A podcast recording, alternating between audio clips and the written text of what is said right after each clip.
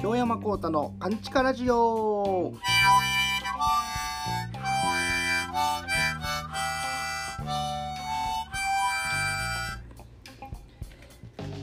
どうも、えー浪曲師で SMA 芸人の京山幸太でございます。このラジオは、世間に声の届かない完全なる地下勘地下で私京山幸太がここだけのお話をお届けする京山幸太の勘地下ラジオでございます。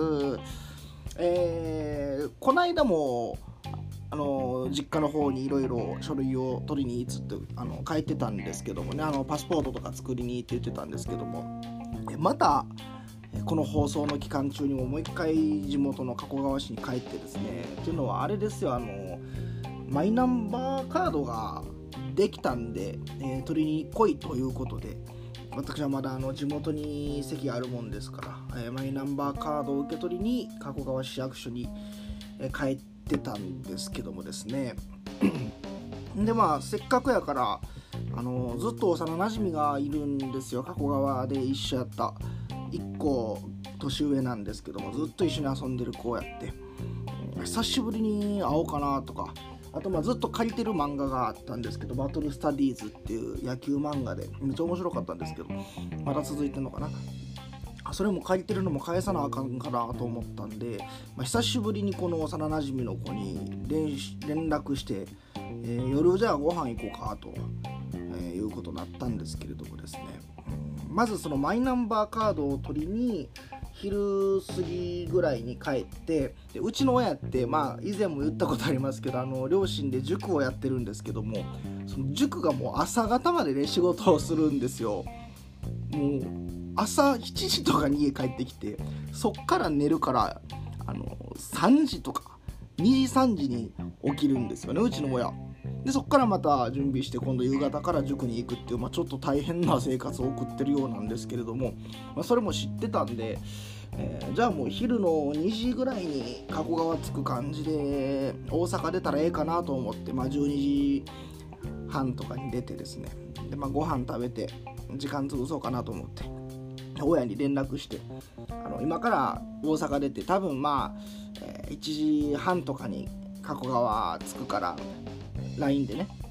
でまああの寝てると思うからあのご飯とか行ったりして、えー適当に時間潰しとくからもう起きたら連絡してっていうことで、えー連絡して行ったんですけれどもやっぱ案の定ね加古川着いてもまだ、えー時間があったというか親から連絡なかったんでああまだ寝てるんやなと思って。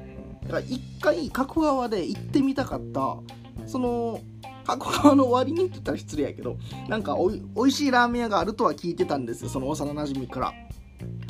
あのラーメンのひまわりっていう加古川の店なんですけども。あちょうど時間あるからそこも行ってみようかなということでですね、えー昼ご飯は売れるまで抜きというジンクスをかけてるんですが、まあ、ラーメンは別ということになってますんで最近。ほんでまあラーメンひまわり食べてああなんかまあまあ美味しかったなみたいな。でもまだ親から連絡けえへんな。みたいなああ仕方ないからもう一回駅前に戻って大和屋敷という加古川と姫路にしかない百貨店があるんですけどローカルの、えー大和屋敷の中のカフェに行ってでそのゆうせい君に返すためあゆうせい君って名前言っちゃった。前か。幼なじみのゆうせい君に、えー漫画借りてたのを返すために持って帰ってたからあこれ読みながらまだ読み切ってへん感もあったしこれ読みながら時間潰そうということでですね、まあ、2時過ぎぐらいからカフェでザーッと読んでですね。結局4時ぐらいまで読んだのかな、うん、3時半ぐらいに連絡来て今起きたから今から行くわみたいな。そっから30分ぐらいはかかりますから、まあ、4時ぐらいまで2時間ぐらいずっと漫画読んでですね、まあ、むっちゃ面白かったんですバトルスタディーズ一気に読めるぐらい。でもその合間合間でさすがにねもう56巻一気に読むから、まあ、ずっとは集中できないんで合間合間でこうコーヒー飲んだりちょっと外見て景色見たりとかしてるとですねあのまず私から見て左隣に奥様2人組みたいな人が座っててほんで自分が漫画の休憩で「あー疲れた」って言ってぼーっとしてたら話しかけられてあのーこのシールがあるんですけどちょこういうのほんまに自分声かけられるんですよ。あのシールがあるんですと、うん、ほんであのお兄さんペットボトルの水持ってはるじゃないですか。みたいな。あのペットボトルで確かに自分水持ってたんですよね。あのリュックに刺してたんですけど。ちょっとそれお借りしていいですか？みたいな。でねこのシールをねこの水にペットボトルに貼りますね。って言って貼るんですよ、ほんでちょっとその水一回飲んでみてもらえます？って言われて。自分そういうのむっちゃ乗るんですよ。あこれは多分何らかのまあ宗教なのか何らかのグッズを売りつける人やなってことは自分すぐに分かってよくそういう目に遭うんですよ声かけれるから、うん、その上でちょっとまあ無下にするのも悪いしちょっと遊ん遊んだろうっていう気持ちもあってですね。あのどうです？このシール貼って味見てくださいって言われたから飲んでみて。自分ももうすっごい顔作ってうわ えなんかちょっと違いますよね？みたいな。え分かります？お兄さん。いや確かに。えどう違うと思います？いやこれ答え方むずいなと思って。嘘つきすぎてもあかんし。あーなんかちょっとあのなんて答えようかなと思いながら。あのちょっと味が丸くなりましたって言ったらそうなんです。合ってた。自分全然変わらへんけどあれなんか。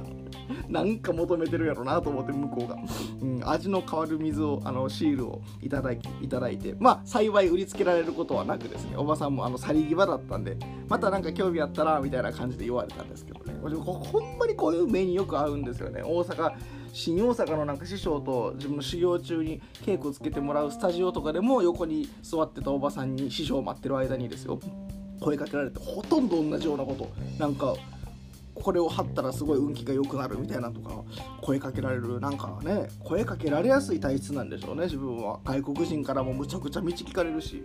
うん。まあ威圧感がないっていうことなんでしょうか。まあ芸人としてはいいことですよね。そんなこんながあってですねそれが左隣に座ってた人です。でもう一回漫画気を取り直して読み返してあまた疲れた。1巻2巻読んだ。疲れたなーってぼーっとしてたら、まあ、今度左に若い女性自分より若いですよ。20、まあ、前半やろうね。多分成人はしてるんですけど23とかかな。ぐらいの女の子が2人座ってて。で、えー、自分の真横の人は分からへんけどその向かいに座ってる女の子はま顔見れるんで真横は顔見れないですけどね。向かいに座ってる子は見えて2人組の。むっちゃ可愛い感じの子だったんですけどあなんか可愛らしい人やなと思って。ま、だからちょっと休憩がてらつい小耳に挟んでしまってですね話を。あの私今その顔見えへん方の女の子がねすごいもう出会いがないと、うん、でこんな今まであの男の人とも出会ったけども全然あかんかって男運もないしみたいな。あかんわ。やっぱりもう年下より、まあ、年上がやっぱいいなみたいな話してて。でもでも年上なんかも出会いもないし同じ職場なんかはもう本当に既婚者の人ばっかりだしおじさんが多いしもう出会いがないわみたいなことをその話してて2人で。で自分が行こうとかそんなんじゃないですよ。あのその今から話ずっと今まで出てた幼なじみのゆうせい君も自分の1個上だから28なんですけどむちゃくちゃ性格いいんですよ。もう幼なじみやから言うわけじゃないけどもうむちゃくちゃ優しくて穏やかやし気遣いができてで仕事もしっかりした仕事をしててもうサボったりももちろんせず責任感を持ってずっと働いてむちゃくちゃいい子やのに彼女いなくてですね今。結婚とかも願望があって全然マチコンとかもね行ってるらしいんですけどそれでもなんかなかなかこう、まあ、優しすぎて思い切ってアプローチできないというのかそれが原因かは知りませんけれどなかなか彼女がいい人ができないということを聞いてたんでうわこれ隣の話聞いてうわこれゆうせい君にうわ紹介してあげたいなって。でもいきなりその横の女の人にさっきまでじっと漫画読んでたなんかよう得体の知れへん人間がですよあのいい人知ってるんですけどって言っても気持ち悪いじゃないですか。やし自分はチキンやし結構そんなん話しかけられない。ナンパとかもできないんで。うわ言ってあげたいけどな。ごめんなゆうせいくんって。思ってるうちにあの親があの駅まで迎えに来てくれて。でそこから市役所とかこう一緒にこう回ってくれてですね。マイナンバーもカードも、えー、受け取ったんですけど。でその後ゆうせい君とご飯の約束してたからもう一回加古川駅に戻ってそこから集合だったんですけどね6時に。でまあご飯行きましょう。近くのなんかじゃあまあ店に行こうって言って入った串カツ屋さん。びっくりして入って座ってゆうせい君とパッと横見たらさっきの2人組の女の子なんですよ。カフェにいた。全く 2時間後に全く同じ席の感じで再会してうわこれむっちゃ運命やみたいな。で相手に聞こえへんようにゆうせい君いやこうこうこうこうで実はなほんまに今日もゆうせい君のことを紹介してあがあげたかってんけども自分に勇気がなかって言ってあげれへんかってん。そのまさにその女の子2人組が今隣におるねんっていう話をしてて。ほんで結局自分もその幼なじみの子もチキンで話しかけられへんから何事もなく終わりましたという話です。ダメですね。本当に。チキンですね。よう声かけへんわそんな知らん女の人に。すごいですねナンパとかする人。あそんな加古川が。もう本当に臆病風を吹かしただけの加古川規制でございましたけれどもですね。えー、この春はモッチャリーズが開幕しまして草野球ですね。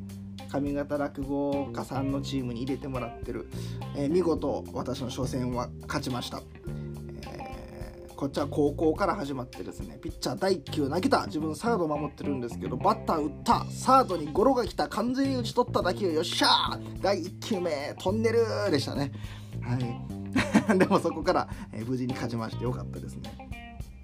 あとは、まあ、今月はあ SMA の事務所のライブにチーフマネージャーさんに連絡して3月27日日曜日の昼の3時からの部で出演させていただきましてもうむちゃくちゃ久しぶりにコントで出ます。今までのネタをちょっとまあ捨てるじゃないですけども次の形に行きたいんで、えー、滑るかわからないですけどもちょっとコントでやっていくんでまた東京の方来れる方は SMA のライブ3時からの部で出る予定でございますんで来ていただけたらと思っております。はい、えー、事前にですね募集してましてこの「カンチカラジオ」の、まあ、リスナーさんの故障名称とかないなみたいな思ってたんで、まあ、別に無理に作ることもないんですけど、まあ、ええのあったらなんか案教えてくださいよということで募集をかけてました。ラジオネームを来島伝次さんですね。来島伝次さん。京山幸太様前略たびたび失礼します。リスナー故障を募集とのこと「勘違まるという言葉に対して天井桟敷の人々というのはいかがでしょう？ああなんか映画であるんですかね。歌舞伎では客席からの声かけを大向こうなどと呼びますが浪曲ではそのような局面はありますか？コールレスポンスってスポーツや音楽では当たり前のような気がするのですが芸能の世界ではどうなんでしょう？少々気になります。私の田舎には農村部隊があり春と秋に子供たちが舞台に立ちます。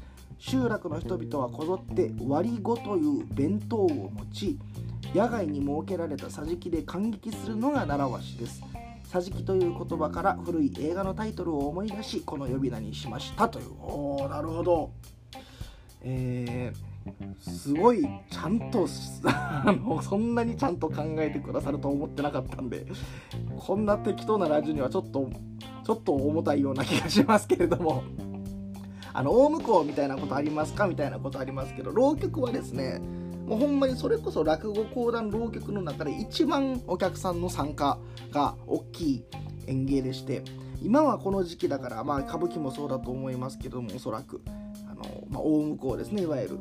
まああのまあ、浪曲界は一応ダメっていうことになってて、まあ、代わりに拍手で、えー、やるやってもらうようになってるんですけれども浪曲もまず、えー、浪曲師が出てきた時に「待ってました!」とか、うん、言うたりとか大統領って言うたりとかするらしいですね大統領ってあのアメリカのあれじゃなくて統領統領親方みたいな統領のさらに大きい大統領っていう感じの、まあ、ニュアンスですね、大親分みたいなまあまあそういう相性でしょうかね。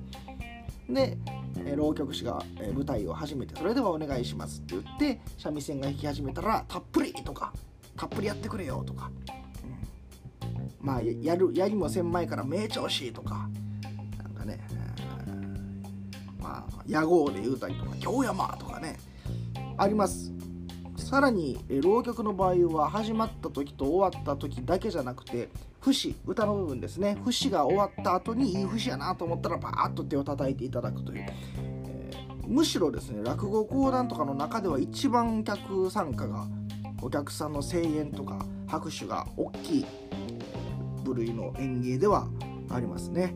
はい、えー、リスナーの名称天井桟敷の人々ちょっとちょっと勘違いには 賢すぎる。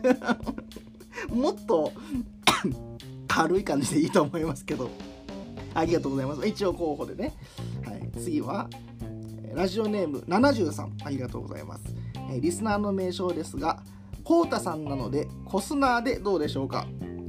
これはあの適当すぎません？ちょうど間ないんですか？これは考えなさすぎですよ。コータなのでコスナー。いやいや。IQ1 も使ってへんや。んそれはちょっと雑すぎますよ。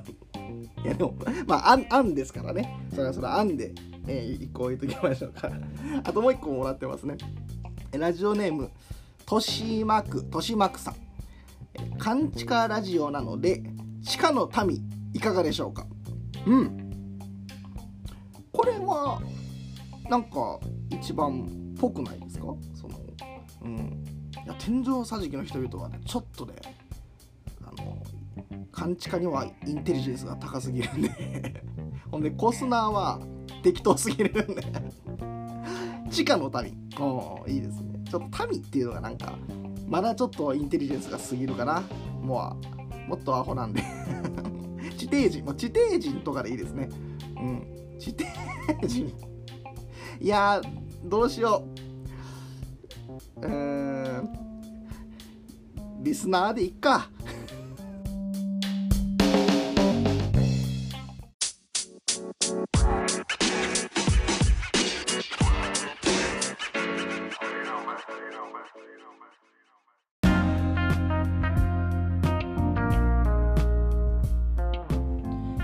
アンのあのマイナンバーカードを取った方は分かると思うんですけど、あのー、今ね取ったらそのなんか PayPay だとか例えばあるいはイコカだとかそういう IC カードとか、あのー、QR 決済のアプリとかにポイントが付加されるマイナポイントってあのサービス国がしてるじゃないですか。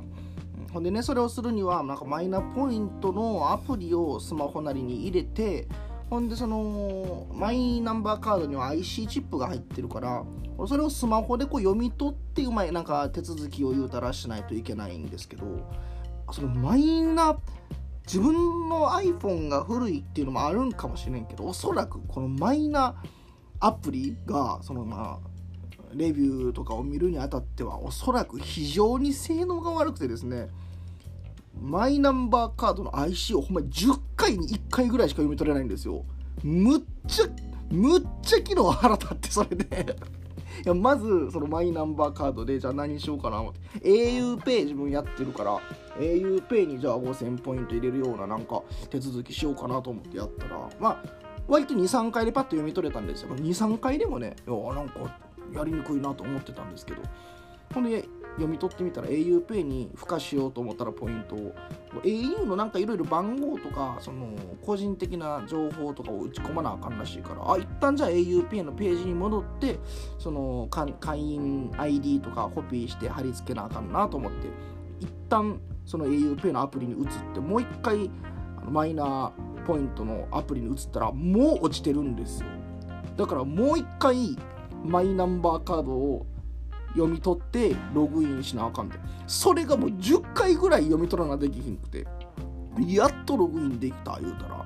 今度なんかパスワードが au のパスワード入れなあかんくて。これは自分が悪いですよ。まあ確かにね。パスワード忘れたっていうのは。あじゃあ他のまあなんかやらやつでやらなあかんな思って。今度じゃあイコカでやろうかと思って。また一緒ですよ。もう一回配信読み取って10回ぐらいやって。でイコカやっとじゃあマイナーポイントのまたアクセスできた思ったら今度イコカはなんか事前に登録しとかなあかんみたいななんかを。それしてへんから。おいじゃあイコカもあかんやん。えー、どうしようみたいなあじゃあ自分ドンキのドンキのマジカポイントやってるからそれにやろうと思ったらまたログインし直さなあかんくて。もう今度それそれすする時マジカに行く時今度20回ぐらいログイン読み取らへんのです。IC カード。20回ぐらい読み取れません。読み取れません。読み取れません。それもこんなペースじゃないですよ。じーっとなんか30秒ぐらい待ってブブ読み取れませんでした。を20回やってるからもう それだけで何分かかってるねみたいなことで。やっと間近にやっとできたんですけどもう昼から夜までかかりました。合間合間でわもう今何回やってもできひんわって思ったから一回休もうって置いたりとかしてたから結局昼から夜までかかりましたよ。あれはちょっとちゃんとしてほしいな。普通に怒ってるだけ。まあでももう自分はそのできましたんでね。でもまた今度保険証をそのマイナンバーカードになんかプラスしたら今度7500ポイントまたもらえるでしょ？春か夏か以降の話やけど。それまでには絶対に改善しとかなあかんで本当にっていう怒りです。はい。関係ないです。ごめんなさい。えー、ラジオネームグリーン473質問などですね。前回は講演会について詳しくお話をしていただきありがとうございましたいえいえいえ勇気を出してみようと思います。どうぞぜひ。そして、講師若師匠の素敵なカレンダーの写真を撮っておられる方を知ることができて非常にワクワクしました。ありがとうございました。そうです。宮岡理恵さんというカメラマンさんですね。よかったら、講演会入ったらカレンダーもらえると思います。それプラス、年によってはそうバスタオルだったりもらえますんで、よかったら入っていただければと思っております。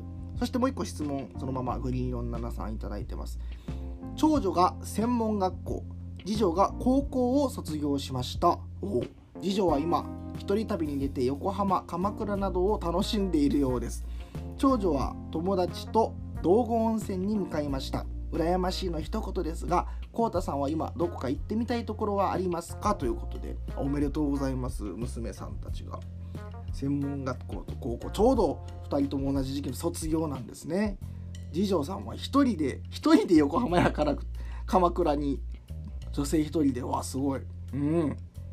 道後温泉って言ったらあれか四国のあの香川じゃなくて高知じゃなくて徳島じゃなくて愛媛。愛媛ですか？うん。ちょっと地理弱いんで間違ってたら恥ずかしいですけど。そうですよね。おそらくそうだったと思いますけど。まあ羨ましいですね。えー、どこか行ってみたいところありますかとのことなんですけどもまあそうですね。その羨ましいと言いつつ実は自分はその観光とか全く興味ない人間でございまして、えー、この勘地下でも最初の方かな。沖縄に行った時あったじゃないですか。家族で自分がね石垣島。正直どこでもいいんですよ、まあ、家族が思い出になるなら行こうっていうだけでついていっただけで。まあ、今今大阪に住んでるんですけど全然大阪市内でいいし。観光が全く興味なくてですね。まあその土地土地の人と例えば、まあ、このご時世から生きにくいけどこのね疫病化が終わ終わったら土地土地の居酒屋に行ってその土地の方言の地元の方と喋るとかそんなんは面白いなと思います。まあ多分人の方が好きなんで自分は。観光とかは何かを見たいっていうのは全くないんですけれどもですね、まあ、人とは話したいなと思いますね。自分のその一緒にテニスやってる友達とかもあの鹿児島出身の子で一旦一回鹿児島の家に泊まらせてもらったこともあるんですけどもう何年も前ですよね。4年ぐらい前なんかな。当然こんなこと状況でもなかったから普通に飲みに行けて鹿児島市駅近くのなんか居酒屋に行って入ってすごかったですね本当にもう当たり前やけど皆さん鹿児島弁で逆に大阪弁はむちゃくちゃ珍しがられて「えー、大阪の人?」みたいな。で友達が「この人芸人さんです」みたいな言うて「ええー!」みたいな。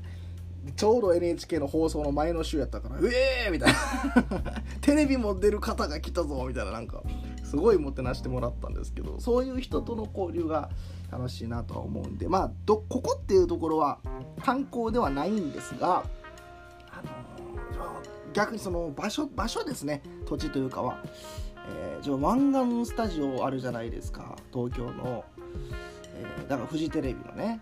湾岸スタジオ以上もオーディションで何回か行ってるんですよ、まあ、ネタパレって番組だったりとかあの細かすぎて伝わらないものまでのオーディションとか。でも自分はテレビ出れたんはテレビ局に2回入ったことあるんですけど東京の、まあ、どどれも全部 TBS なんですよ。水曜日のダウンタウンとか。うん。あとまあ何やかんやとか。フジテレビ湾岸スタジオまで行ったのにあの有名な球体のあの形のテレビ局。フジテレビ本社っていうんですか。あそこに入ったことないでいつか売れてあそこに入りたいなっていう、うん、行ってみたい土地というか場所ですね。あの球体あそこに立ちたい。それが大きいのと。あとまあもっと、まあ、叶えれるレベルで言うとあの日曜日の魔女会っていうまあ言うたら女装のグループみたいなのがあるんですけどそこの西尾さんっていう東西南北の西に男の王で西尾さんっていう人がむっちゃ女装なんだけどむっちゃ可愛くて。う30何歳らしいんですけどむっちゃ可愛くてこのその人の顔むっちゃ好きなんですけど、うん、その人がえー、っと新宿かな？かなんかでなんかたまに日曜日だけ店立ってるらしくてそれ行きたいなと思ってたんですよ。あのツイッターフォローし合ってるしメッセージもあのちょっと要件があってしたことあったんで、うん、向こうからもリプライとかもくれてるしまあ、ちょっと店行こうかなと思ったんですけどなかなか日曜日にあの夜行けなかったりとかあとはもう気づいたらこんなあ飲みに行きにくい状況になってたんで結局行けてないんですけど、まあ、いつかその西尾さんと会える店に行ってみたいなっていうのはまあありますかね。そんなもんです。あんまり観光とかそういう意味ではないのかもしれないですけども、うん、行ってみたいなと思います。はい、えー、次回のお便りですね、えー、まあ、だから卒業っていうこともありますしこの春ですしね。ちょっと卒業式からは遅くなっちゃいましたけども。この春、えー、卒業したいこと。または始めたいこと。を教えていただければと思っております。だから、えー、募集はこの春卒業したいこと始めたいこと。あとはもうその他自由に質問などいただけたらと思っております。宛先はかんちか .radio.gmail.com kanchika.radio radio.gmail.com に内容とラジオネームをつけて送ってください。今回はですね3月22の前日のですね公開日の3月22の深夜24時。だから23日に変わるとこですね。3月22日の深夜24時まで募集しようと思っております。お便りどしどしお待ちしております。それではまた来週。さよなら。